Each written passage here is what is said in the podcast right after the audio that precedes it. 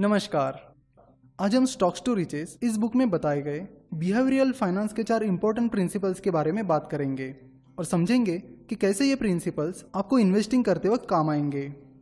Reports हमें बताते हैं कि पिछले 20 से 25 साल में स्टॉक मार्केट ने हमें 16 परसेंट से ज़्यादा कंपाउंडेड एनुअल रिटर्न्स दिए हैं। फिर भी जब हम किसी से स्टॉक मार्केट के बारे में पूछते हैं तो वो कहते हैं कि स्टॉक मार्केट बहुत रिस्की है और स्टॉक मार्केट में उन्हें बहुत लॉस हुआ है। स्टॉक मार्केट ने इतने अच्छे रिटर्न्स दिए हैं, फिर भी बहुत कम इन्वेस्टर्स को ही प्रॉफिट हुआ है। हम हमारे बहुत सारे डिसीजंस सिर्फ़ इमोशनल बेसिस पर लेते हैं। हमारे बिहेवियर और डिसीजंस पर इमोशंस का बहुत कंट्रोल होता है, और हमारे इमोशंस लगातार चेंज होते रहते हैं। हमारे डिसीजंस पर इमोशंस कैसे अफेक्ट करते हैं, इसे समझाने के लिए ऑथर ने एक एग्ज़ाम्पल दिया है, जिसमें ऑथर के एक दोस्त अपने कलिक के साथ कोचिंग क्लास शुरू करते हैं। शुरुआत में सब कुछ ठीक चलता है, पर कुछ महीने बाद कुछ स्टूडेंट्स ऑथर के दोस्त को बताते हैं कि उनके कलीग का स्वभाव काफ़ी रूड है और वे बहुत एरोगेंटली बात करते हैं। फिर उन स्टूडेंट्स ने कहा कि या तो आप आपके कलीग को निकाल दो या हम ये क्लास छोड़कर जा रहे हैं। और उसके कुछ ही दिन बाद ऑथर के दोस्त का वो कलीग बीमार हो जाता है और क्लास में नहीं आ पाता है। तो वो स्टूडेंट्स बहुत खुश हो जाते हैं क्योंकि उन्हें लगता है कि उस टीचर को क्लास से निकाल दिया गया है। और फिर ऑथर के दोस्त को पता चलता है कि उनके कलीग को ब्रेन ट्यूमर हुआ है। और जब वे ये खबर उन स्टूडेंट्स को बताते हैं तो उसे सुनकर वो स्टूडेंट शॉक हो जाते हैं। और उन्हें उस टीचर के प्रति जो द्वेष था, वो अब हमदर्दी में बदल जाता है। वो स्टूडेंट्स उस टीचर से मिलने तुरंत हॉस्पिटल चले जाते हैं और दुआ करते हैं कि जल्द से जल्द वे ठीक हो जाए और उन्हें पढ़ाने के लिए वापस आ जाए। इस तरह इमोशंस की वजह से उन स्टूडेंट्स की डिसीज़न पूरी तरह बदल गई। उन स्टूडेंट्स की एक्शन से हमें पता चलता है कि उनकी ये डिसीज़न पूरी तरह इमोशन पर बेस्ड थी। हम भी जाने अनजाने में हमारे कई सारे डिसीजंस इमोशनली लेते हैं, जो लॉन्ग टर्म में हमारे फ़ायदे में नहीं होते। आजकल हमारे पास किसी कंपनी का एनालिसिस करने के लिए उसकी बहुत सारी इन्फॉर्मेशन अवेलेबल होती है। कई बार ज़्यादा इन्फॉर्मेशन अवेलेबल होने की वजह से इन्फॉर्मेशन ओवरलोड हो जाती है और इस वजह से हम कोई डिसीज़न नहीं ले पाते। तब इमोशनल फैक्टर्स डिसीज़न मेकिंग का अहम हिस्सा बन जाते हैं। इन्वेस्टर्स के बिहेवियर को समझने के दो फ़ायदे हैं। पहला, आप प्योरली इमोशंस के आधार पर अपनी इन्वेस्टमेंट डिसीज़न नहीं लोगे। दूसरा, कई बार इन्वेस्टर्स के बिहेवियर की वजह से स्टॉक प्राइसेस में इरेशनल फ्लक्चुएशंस होते हैं। इसलिए इन्वेस्टर्स का बिहेवियरल पैटर्न समझने के बाद, यानी इन्वेस्टर्स किसी चीज़ को कैसे रिस्पॉन्स करते हैं, ये पता करने के बाद, उसका उपयोग आप अंडर वैल्यूड स्टॉक्स को ढूँढने के लिए कर सकते हो। स्टॉक मार्केट में ग्रीड यानी लालच, और फियर यानी डर, इन दो इमोशंस को समझना बहुत इंपॉर्टेंट है। जब बुल मार्केट चल रहा होता है, यानी इकोनॉमी और स्टॉक मार्केट लगातार अच्छे परफॉर्म कर रहे होते हैं, तब लोग बहुत ग्रीडी हो जाते हैं और शेयर्स को अग्रेसिवली खरीदने लगते हैं।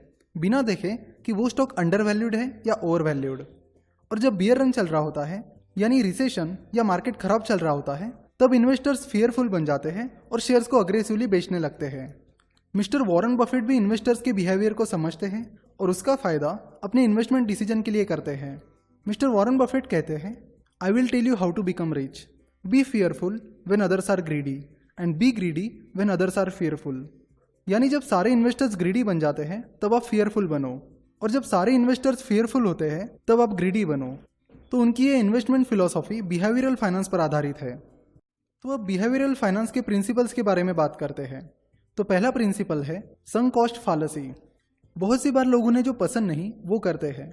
फॉर एग्ज़ाम्पल कई बार लोग मूवी देखने जाते हैं, और अगर उन्हें वो मूवी देखने लायक नहीं लगती है, फिर भी वे उसे पूरा देखते हैं। ये सोचकर कि उन्होंने टिकट के पैसे तो दे दिए हैं। कई बार स्टूडेंट्स किसी कोचिंग क्लास की फ़ीस एडवांस में पे कर देते हैं और बाद में जब उन्हें पता चलता है कि क्लास में कुछ खास नहीं है वेस्ट ऑफ़ टाइम है, फिर भी वे क्लास जाना कंटिन्यू रखते हैं। ये सोचकर कि उन्होंने क्लास की फ़ीस तो पे कर दी है तो उसे वेस्ट क्यों जाने दें? पर वो ये नहीं देखते कि उस क्लास में जाकर उनकी एनर्जी टाइम और आने जाने का पैसा वेस्ट हो रहा है और अनप्रोडक्टिव कामों में जा रहा है, जिससे उन्हें कुछ वैल्यूएबल सीखने भी नहीं मिल रहा। कई बार लोगों से जब गलती होती है, तब वो ये मानते ही नहीं कि उनकी डिसीज़न गलत थी। और अपनी गलत डिसीज़न को जस्टिफाई करने के लिए उन्हें जो पसंद नहीं वो करते हैं, इसे संकोस्ट फॉलिसी कहते हैं। तो लेट सी कि स्टॉक मार्केट में संकोस्ट फॉलिसी कैसे काम करती है। जब शेयर प्राइस इन्वेस्टर ने खरीदी हुई प्राइस से नीचे चली जाती है, तब कुछ इन्वेस्टर्स सोचते हैं कि जब तक वो स्टॉक्स नहीं बेचेंगे, तब तक उन्हें लॉस नहीं होगा। और वो इन्वेस्टर्स उस कंपनी के और शेयर्स खरीदते हैं और अपनी परचेज प्राइस को एवरेज करने की, यानी कम करने की कोशिश करते हैं। अगर उनको स्टॉक में वैल्यू दिखती है और उस स्टॉक पर वो कॉन्फिडेंट है तो ठीक है। पर अगर वो बस अपनी पास्ट एक्शन को जस्टिफाई करने की कोशिश कर रहे हैं, यानी अपनी गलत डिसीज़न को बचाने की कोशिश कर रहे हैं तो वो संकोष्ट फालसी कही जाएगी। आपका इन्वेस्टमेंट गोल ये होना चाहिए कि किस तरह से आप अपनी वेल्थ को बढ़ा सको, ना कि अपने इन्वेस्टमेंट डिसीजंस को जस्टिफाई करते रहना। अब अगले प्रिंसिपल की बात करते हैं, जिसका नाम है लॉस अवर्जन जब हमें लॉस होता है, तब हम और ज़्यादा रिस्क लेने के लिए तैयार हो जाते हैं। यानी उस लॉस को रिकवर करने के लिए इन्वेस्टर्स और ज़्यादा रिस्क लेते हैं, क्योंकि लॉस होने का पेन प्रॉफिट होने की खुशी से तीन गुना ज़्यादा होता है। और ऐसी सिचुएशन में ज़्यादातर इन्वेस्टर्स अपने डिसीजंस इमोशनली लेते हैं और कई बार ऐसे डिसीजंस लेते हैं जो उनके लिए फाइनेंशियल डिजास्टर साबित हो सकते हैं। लॉस होने का डर इन्वेस्टर्स को कंजर्वेटिव बनाता है, इसलिए कई सारे इन्वेस्टर्स जो स्टॉक्स प्रॉफिट में हैं, उनमें बहुत जल्दी प्रॉफिट बुक कर लेते हैं, क्योंकि उन्हें डर रहता है कि कहीं वो स्टॉक्स लॉस में ना चले जाए। वही लॉस में चल रहे स्टॉक्स को वो होल्ड करके बैठते हैं। इस आशा में कि कभी ना कभी वो स्टॉक्स जिस प्राइस पर उन्होंने उसे खरीदा था, उस प्राइस पर आ जाएगा। या उन स्टॉक्स के और ज़्यादा शेयर्स खरीद के वे अपनी परचेस प्राइस को एवरेज करने की कोशिश करते हैं। इससे उनके प्रॉफिट्स छोटे रह जाते हैं और लॉसेस बड़े बनते जाते हैं। कोई भी डिसीज़न लेने के बाद हम उसके परिणामों की चिंता करते रहते हैं।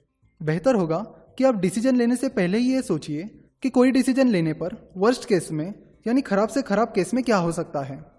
उस वर्स्ट के लिए आप प्रिपेयर हो या नहीं, और उसके बाद ही अपने डिसीज़न लीजिए। इससे आप इमोशंस में आए बिना अपने डिसीजंस ले सकते हो। अगला प्रिंसिपल है डिसीज़न पैरालिसिस जब हम कपड़े खरीदने जाते हैं, तब कई बार हमें शुरुआत में दिखाए दो चार कपड़ों में से ही कोई पसंद आ जाता है।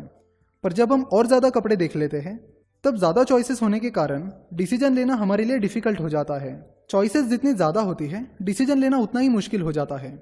तो ऐसी सिचुएशन में कई दफ़ा इन्वेस्टर्स कोई भी डिसीज़न नहीं लेते हैं। या डिसीज़न को थोड़े टाइम के लिए टाल देते हैं। जब आप कोई भी डिसीज़न नहीं लेते हो तो वो भी एक डिसीज़न ही होती है। अब आखिरी प्रिंसिपल की बात करते हैं, जिसका नाम है मेंटल ह्यूरिस्टिक्स एक सिंपल एक्सरसाइज से स्टार्ट करते हैं।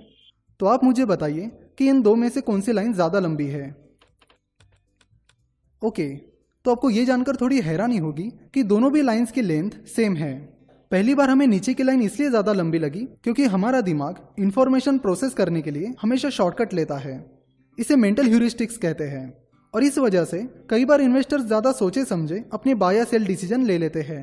फॉर एग्ज़ाम्पल वे स्टॉक स्प्लिट और उसके जैसे कई सारे इवेंट्स जिनका कंपनी इंडस्ट्री या इकोनॉमी पर कोई असर नहीं होता, उन पर अननेसेसरीली ओवर रिएक्ट करते हैं। तो इन चार प्रिंसिपल्स को इन्वेस्टमेंट करते वक्त ज़रूर ध्यान में रखें। ये चारों प्रिंसिपल्स मिस्टर पराग पारिक की बुक स्टॉक्स टू रिचेस से थे। इन्वेस्टर्स के बिहेवियर को समझने के लिए आप ये बुक ज़रूर पढ़ें। अगर आपको ये वीडियो पसंद आई है तो ज़रूर इस वीडियो को लाइक करिए और अपने इन्वेस्टर दोस्तों के साथ शेयर करिए, ताकि वो अपनी इन्वेस्टमेंट डिसीजंस इमोशनली ना लें। वीडियो देखने के लिए धन्यवाद।